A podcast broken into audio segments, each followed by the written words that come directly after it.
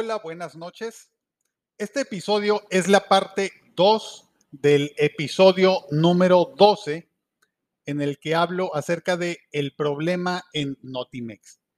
Mi intención es que este sea el último episodio. Eh, voy a proponer lo que yo considero una solución idónea y con toda humildad es la única que considero posible. Pero si me llego a tardar más de doce a diecisiete minutos, pues tendré que hacer un tercer episodio. Eh, en primer lugar, quiero aclarar que en el episodio anterior mencioné una, mencioné dos argumentos o cosas que he visto en las noticias dentro de un problema muy largo con muchos eventos y muchas acusaciones. No quiere decir, porque yo expliqué algo que vi en un noticiero eh, en el que se hacía una acusación contra Sanjuana Martínez, directora de Notimex, mostrando evidencias de otra cosa que no era de lo que se le acusaba y que de hecho no tenía nada de malo, era prácticamente la acusaban de acoso en redes sociales y lo que estaban mostrando era difundir noticias normales que no tienen nada que ver contra ninguna persona.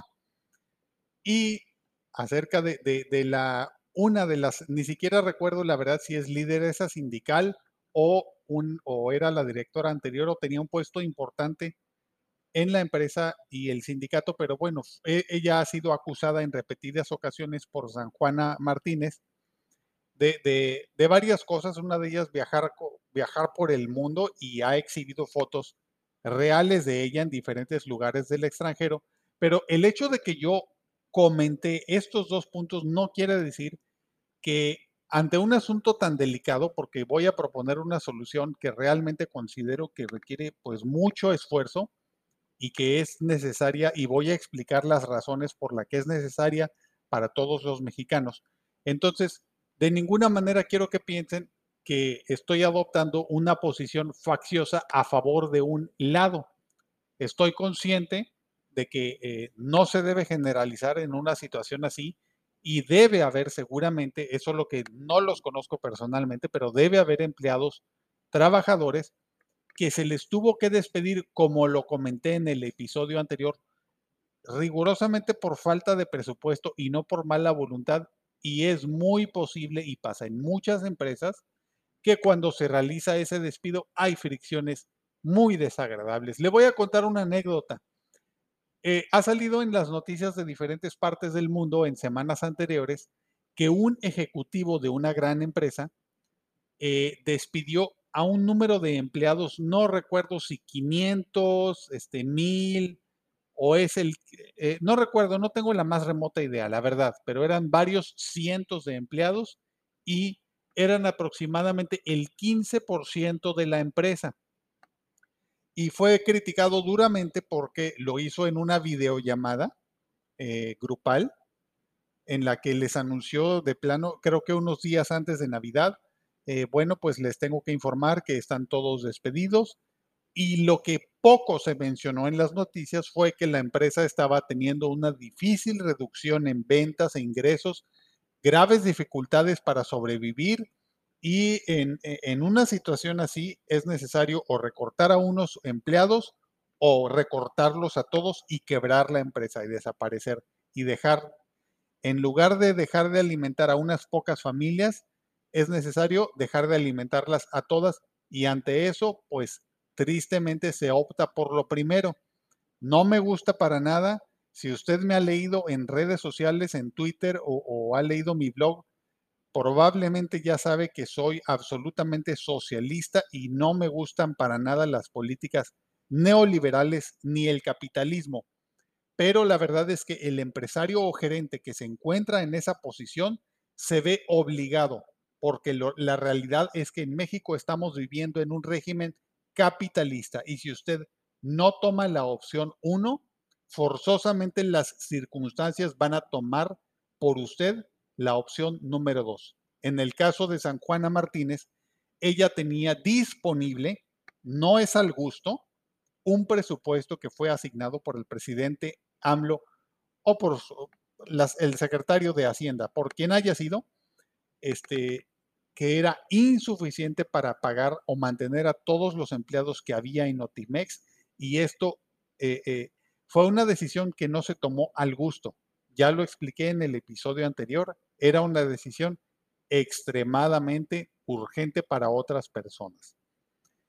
Entonces, quedo atrapado, quedamos, yo no, yo no, porque yo no soy capitalista, quedamos los mexicanos atrapados en una disyuntiva en Notimex.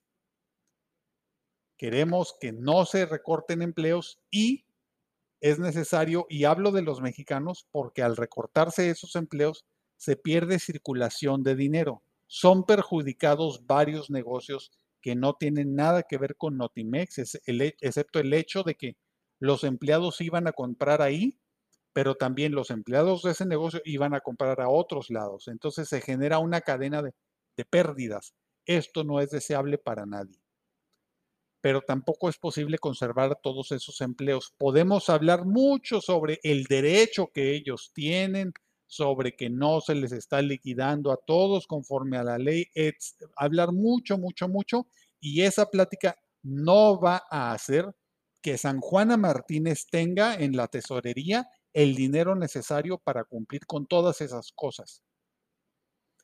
Y esto se debe en buena parte a que se emplearon antes mecanismos de decisión deslindados por completo del crecimiento y del estado económico del país. Se contrató. Lo voy a justificar porque ahorita estoy, estamos hablando de un tema muy relevante y no me voy a desviar por las ramas, pero entonces no voy a criticar mucho el hecho de que se hayan contratado a conocidos, no sé si se contrató a familiares, que no eran todos los casos. He leído de muchos casos de periodistas responsables que perdieron su empleo por esta situación. Entonces, no es tan importante analizar cómo entraron. Y le voy a decir algo, en la iniciativa privada, fuera del gobierno, pues también es normal contratar a, a los parientes y a los conocidos o al recomendado por un conocido. Eh, eh, inclusive en las empresas más serias, porque bueno, si viene alguien recomendado es porque a lo mejor un conocido considera que esta persona trabaja bien. Entonces, es necesario cubrir el problema por dos frentes. Lo necesario aquí es generar más empleos, pero no cualquier tipo de empleo. No es sostenible, dada la situación económica actual del país. Le recuerdo la frase de Sanjuana del primer episodio. De acuerdo, su presupuesto asignado fue de acuerdo a la realidad. No es posible en este momento para nuestro gobierno, tomando en cuenta que en los primeros tres años prácticamente no, el crecimiento del P I B ha sido nulo o cercano a cero, no es posible contratar a más empleados para una empresa que todos queremos y nos interesa mucho, pero que no contribuye de una forma directa al Producto Interno Bruto. Y no deseo sonar como neoliberal. Lo que sucede es que urge muchísimo gastar en otras cosas que van a contribuir o van a disminuir las pérdidas del Producto Interno Bruto y, y van a permitir que salgamos de un atoramiento que tenemos actualmente y desde hace muchos años. Y fíjese qué curioso, eso va a permitir contratar más personal en Notimex. Le voy a decir un argumento que leí de, por ahí de muchas personas que me caen muy bien este, y que he conocido en redes sociales. Decía algo así como, Eh, no, no podemos estar contratando personal o invirtiendo solo de acuerdo a la utilidad. Yo estoy totalmente de acuerdo. Recuerdo con mucho eh, cariño sincero las intenciones de la esposa del presidente. Cuando se retiró de la red Twitter, dijo estas palabras: yo quería poetizar a México, algo así, algo similar a esto. Eh, este, y se tuvo que retirar por un exceso de, de acoso. Bueno, pues bien, sí estoy de acuerdo en que el gobierno debe invertir y gastar en cosas que no necesariamente contribuyen en forma directa al Producto Interno Bruto ni al crecimiento económico, porque sí contribuyen en forma indirecta.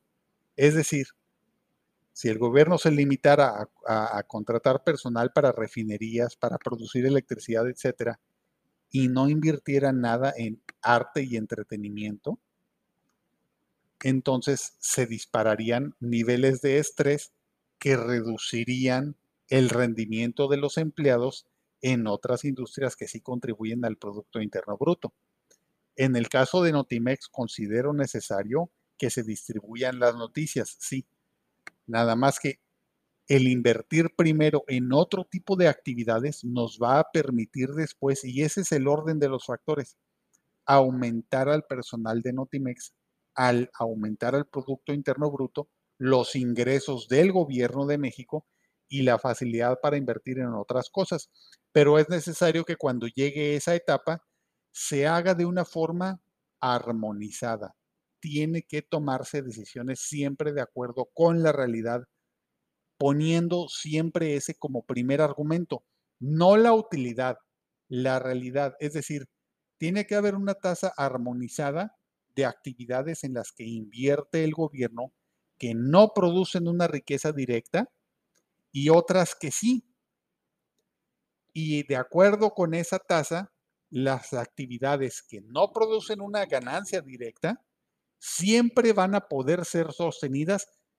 Y aquí es donde entra mi, mi a lo mejor despreciado izquierdismo, que, que no es muy, muy apreciado a veces por los amigos, pero y nunca va a volver a pasar esto. Ese es mi principal interés. A lo mejor de entrada es necesario ofrecerles, algunos no lo van a aceptar, algunos conseguirán otros empleos, algunos lo aceptarán de mala voluntad, pero es necesario ofrecerles a los mismos empleados de Notimex otro tipo de trabajos, y esto se puede lograr por medio de técnicas de detonación de ideas y proyectos que son, no, no estoy hablando de nada extraño, es, lo, es como se están haciendo archivillonarios.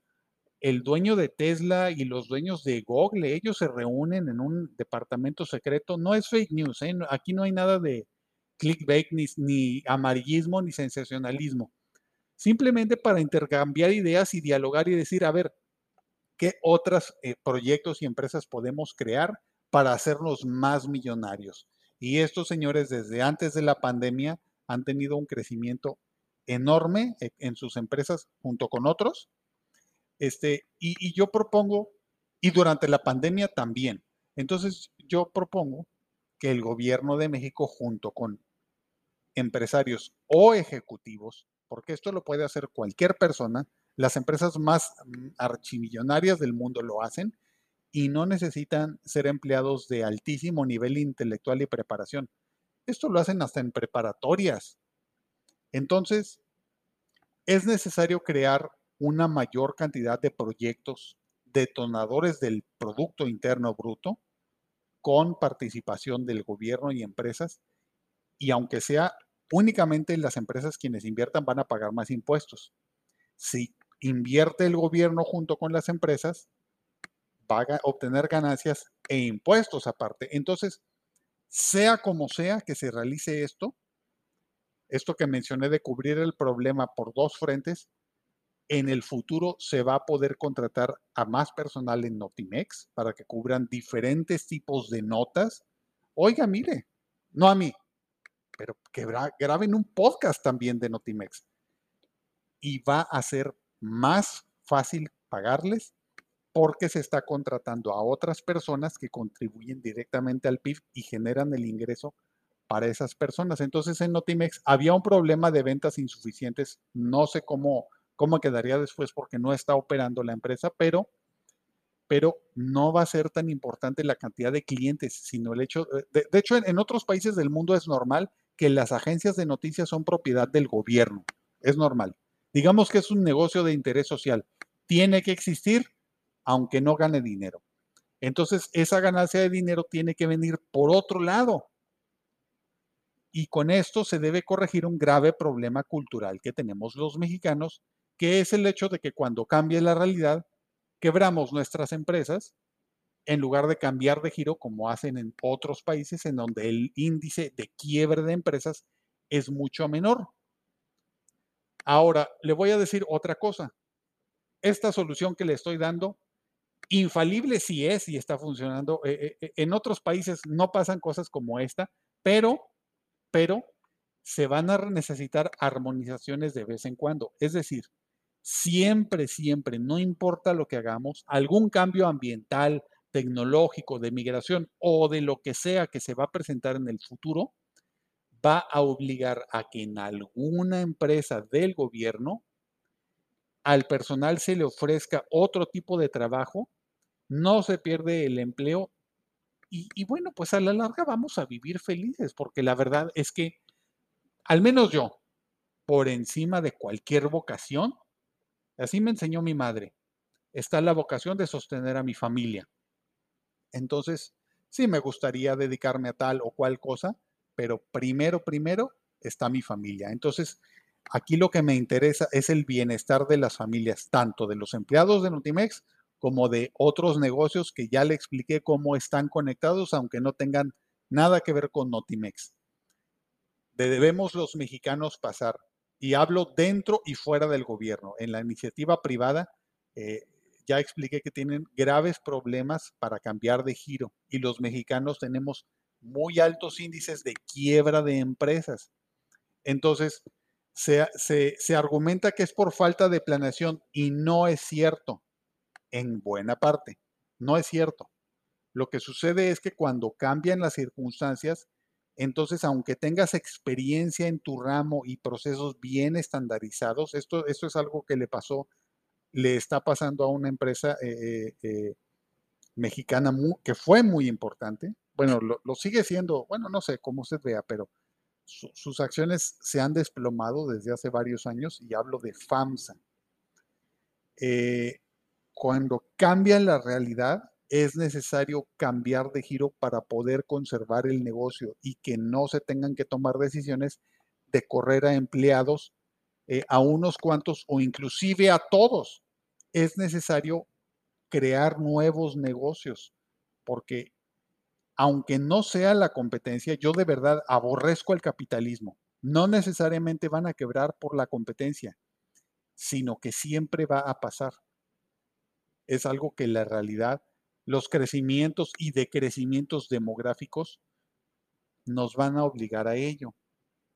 Y más vale que nos preparemos con un sistema a que sea caóticamente cada quien, rásquese como pueda, porque llevamos tres años de este sexenio de Andrés Manuel López Obrador, en los que Notimex es un ejemplo claro y viviente de cómo no podemos lograr fácilmente esos cambios de giro. Me gustaría mucho que alguien, algún ejecutivo de gobierno, tronara los dedos y tuviera un chispazo y dijera, ya sé qué hacer con todos los empleados de Notimex, pero si no lo han hecho es porque no hay, o sea, a nadie se le ha ocurrido. Y entonces debemos entender que ese tipo de ocurrencias no vienen solas. Es necesario contar con un sistema calendarizado que fuerce la creación de esas ocurrencias. Pues como le digo, así lo están haciendo los millonarios, los hombres más ricos del mundo, y no debemos de quedarnos atrás.